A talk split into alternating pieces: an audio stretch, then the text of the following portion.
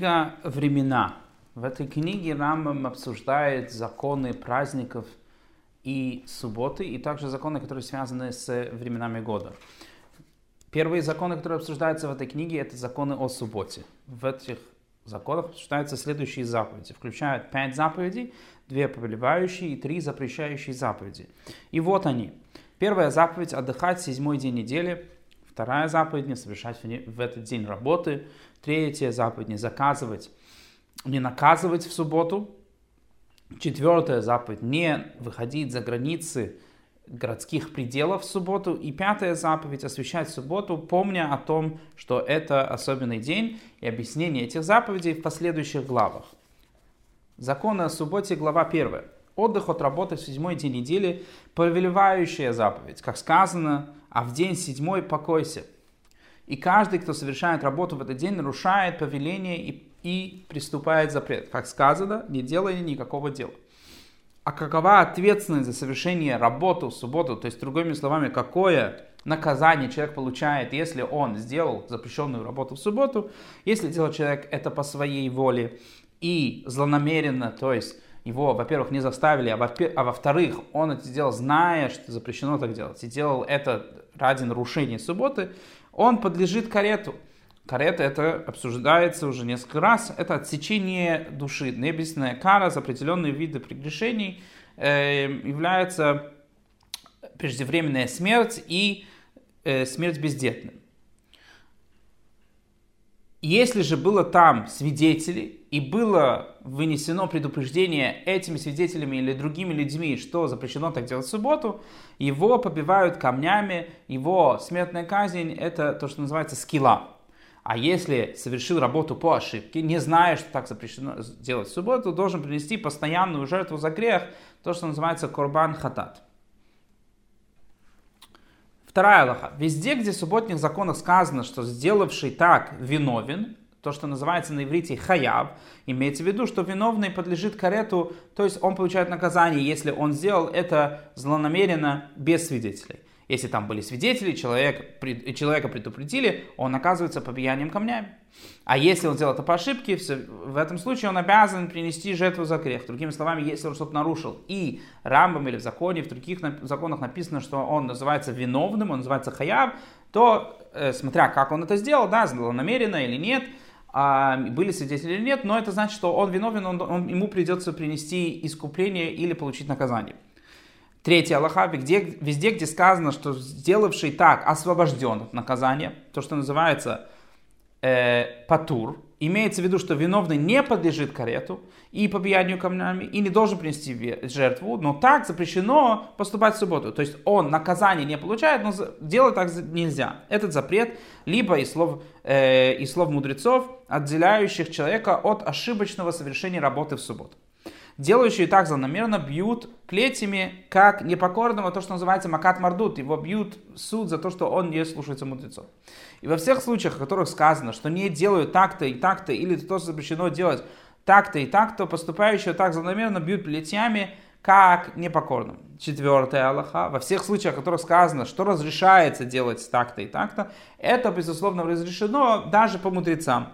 И тоже везде, где сказано невиновен или освобожден от всего, также его такого тоже не подвергают порке. Пятая Аллаха. Если совершается дело, разрешенное в субботу, но при этом, возможно, будет совершена запрещенная работа, а возможно не будет, то есть мы не знаем, произойдет запрещенное или нет. Если человек не имеет в виду совершение запрещенной работы, это разрешено. Например, Рамбам тут приведет пример этому, этому закону, этому правилу. Например, человек может волочить кровать, стул или скамью и тому подобное в субботу, если он не намерится при волочении сделать борозду в земле.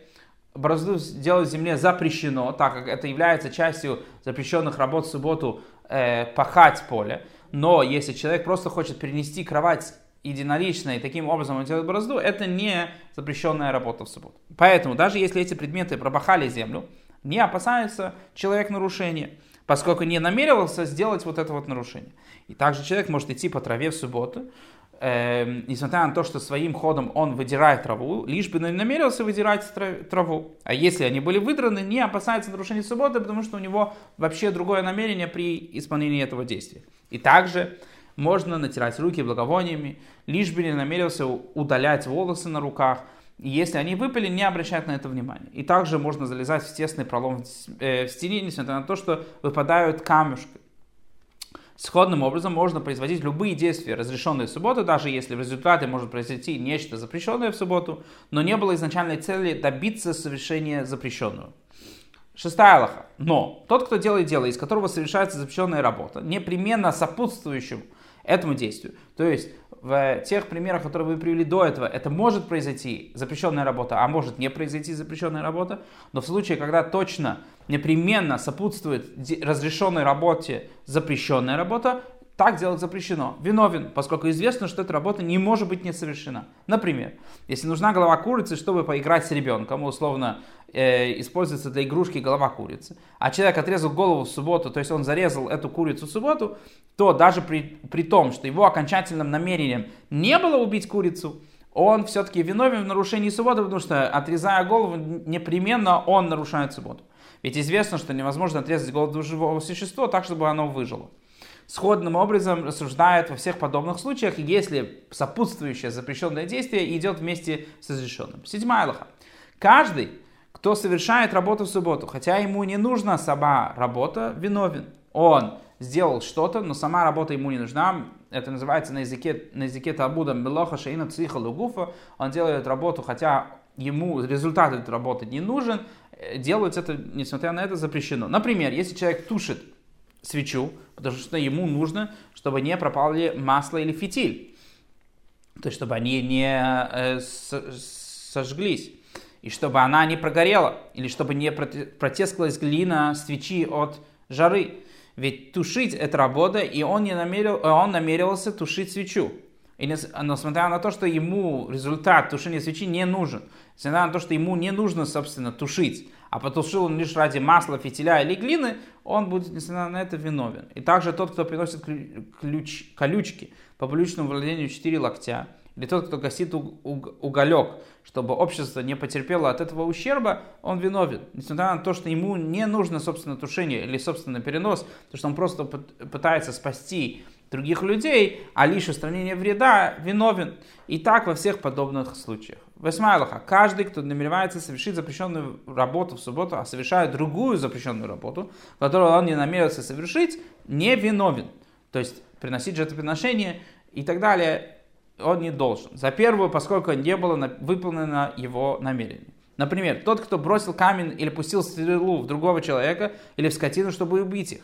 А этот предмет вырвал дерево в своем пути, э, условно ветви, которые запрещено сделать в субботу, но не убил того, кого целился, он не нарушил субботы и не подлежит смертной казни или приношению жертвы. И даже когда человек собирался нарушить легкий запрет, а получилось нарушение более строгого запрета, не виновен.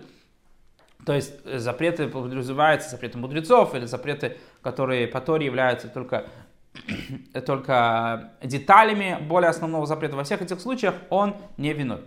Например, собирался он бросить камень в Кармелит, э, в место, которое будет обсуждаться дальше в законах о переносе предметов в субботу. Э, это промежуточное место между частным и публичным владением. И запрещено там носить по мудрецам. А тот прилетел в публичное владение, таким образом он нарушил закон Торы и перенес э, во владение, которое запрещено носить по закону то. И так во всех подобных случаях.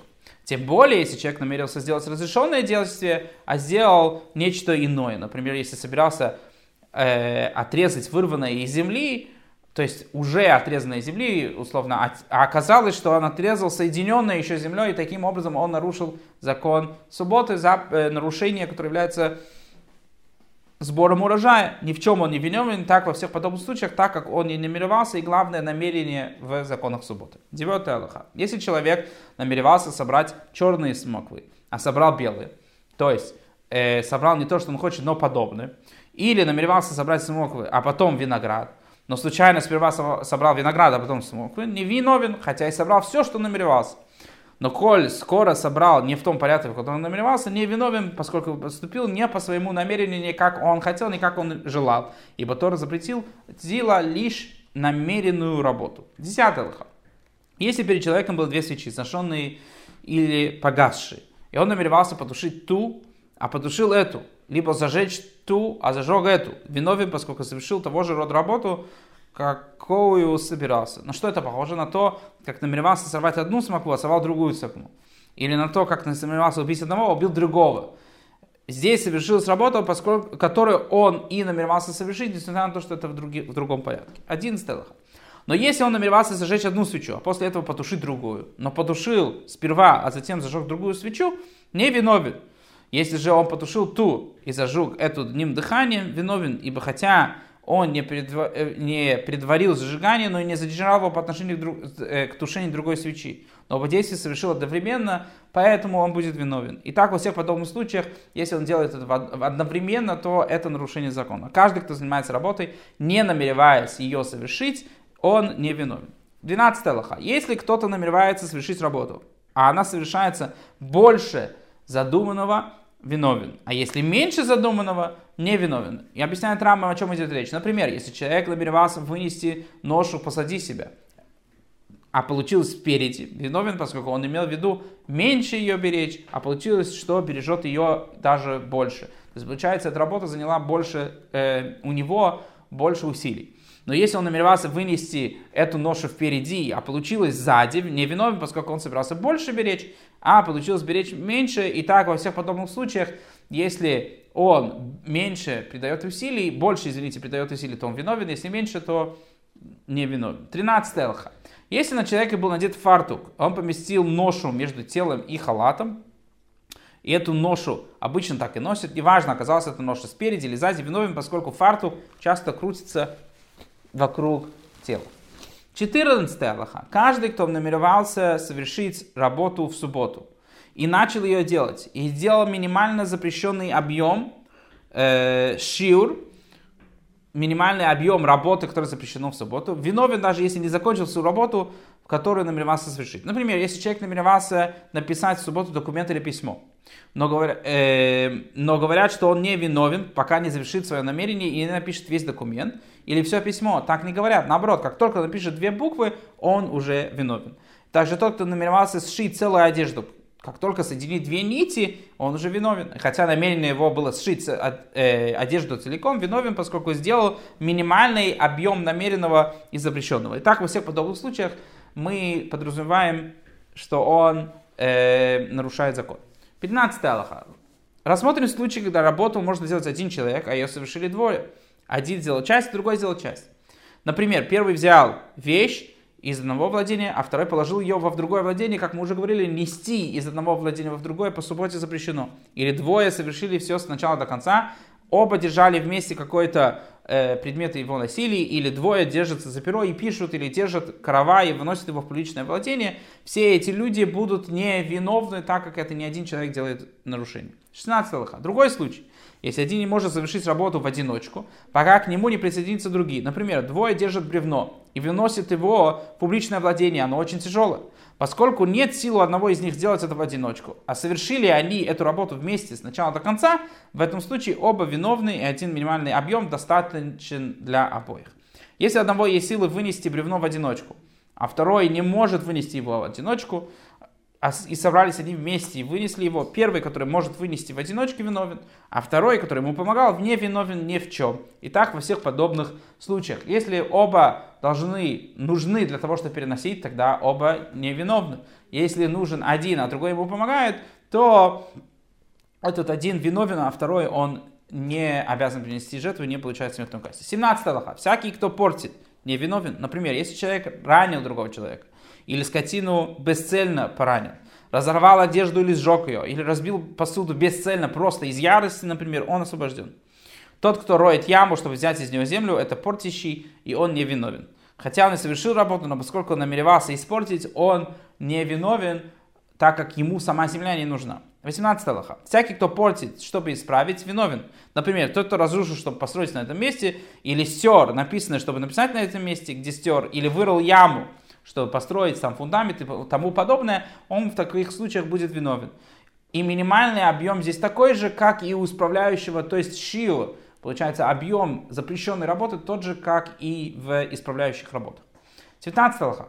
Каждый, кто делает в субботу работу отчасти по ошибке, отчасти злонамеренно, он не виновен. И тогда, когда он сперва сделал злонамеренно, а в конце по ошибке, тогда сперва делал по ошибке, и потом злонамеренно во всех этих случаях он не виновен. Только если человек делает минимальную порцию работы с начала до конца, злонамеренно должен, он, он подвергается карету. А если это произойдет при свидетелях и с предупреждением, должен быть подвергнут побиянием камнями. А если совершит весь минимальный объем работы по ошибке с начала до конца, обязан принести постоянную жертву за этот грех.